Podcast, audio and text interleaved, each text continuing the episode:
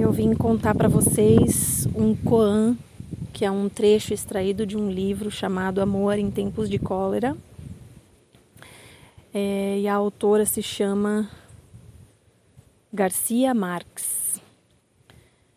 A história se passa num barco e é entre o capitão e um dos tripulantes, essa conversa.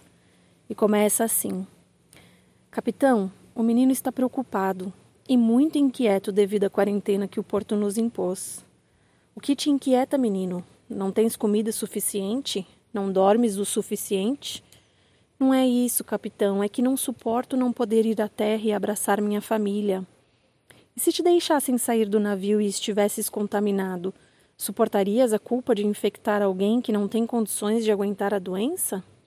Não me perdoaria nunca, mas para mim inventaram essa peste. Pode até ser, mas e se não foi inventada?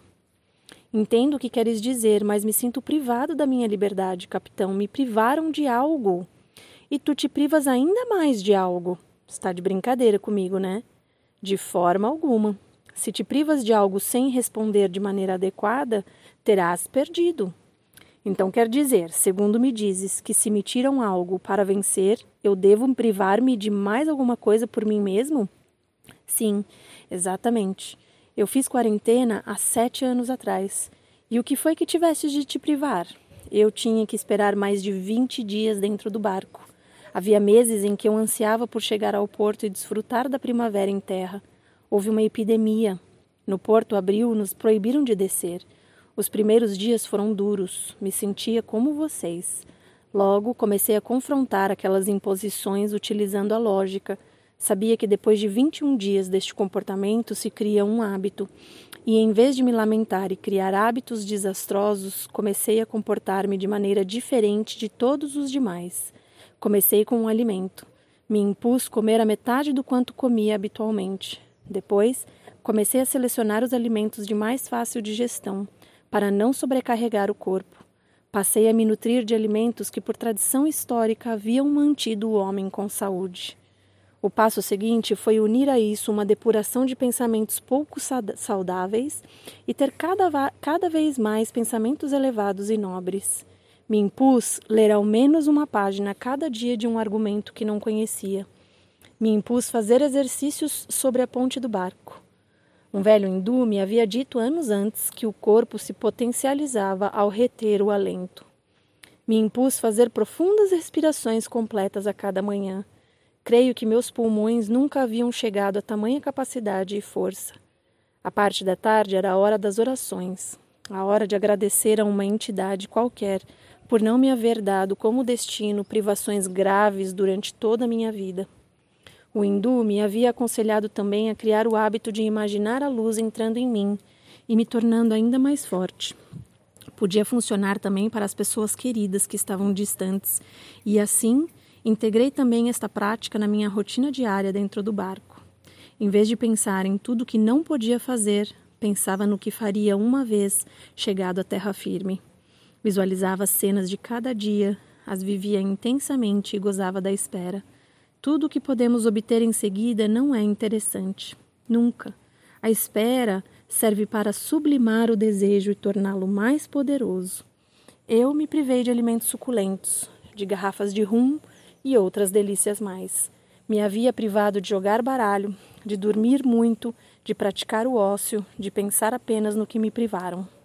Como acabou, capitão? Eu adquiri todos aqueles hábitos novos.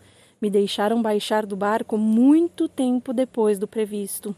Privaram vocês da primavera, então? Sim, naquele ano me privaram da primavera e de muitas coisas mais, mas eu, mesmo assim, floresci Levei a primavera dentro de mim e ninguém nunca mais pôde tirá-la de mim. Então eu vejo esse áudio, esse Koan, como uma oportunidade que a gente tem dentro dessa quarentena de utilizar o nosso tempo a nosso favor, já que é algo que é imposto sobre nós, que nós possamos não nos privar de algo mais quando já nos privaram de algo, que nós possamos utilizar desse tempo a nosso favor alimentando a nossa alma com livros interessantes e conhecimento, alimentando a nossa alma com meditações e respirações profundas, alimentando a nossa alma, nos aprofundando das relações com quem convivemos, né? Amando mais e aprendendo com essa convivência, alimentando o nosso corpo com alimentos nutritivos, com água boa, com exercícios, né? É, eu vejo quase que essa, essa quarentena tem feito a, muitas pessoas repensarem o seu modo de viver, o seu estilo de vida, né? os alimentos com os quais estavam acostumados a se alimentar, a maneira como as pessoas conversavam, a maneira como elas lidavam com seus relacionamentos, as suas amizades, quais tipos de comportamentos e hábitos que elas tinham. Então é uma grande, grande, grande oportunidade para a gente olhar para dentro e usufruir desse tempo de forma que a gente é, fortaleça no fim de tudo isso e possa, ao menos, sair melhores pessoas, com melhores hábitos, com melhores pensamentos, com mais conexão.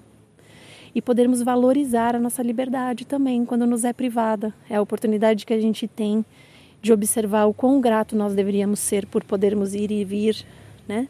Por podermos sair e voltar a hora que quisermos. E é isso, meu pessoal. Espero que vocês tenham gostado do Koan de hoje, do áudio. Espero que sirva de inspiração, que vocês se sintam bem e que vocês façam algumas respirações profundas para se realinharem, né? Utilizem desse momento para observarem como está o coração, como está a respiração, se está profunda ou se está ofegante, batimento cardíaco se está acelerado ou se está normal. Aproveitem esse momento para realinharem os seus corpos, para se reintegrarem, tá bom? Tenham um excelente dia para vocês. Um beijo.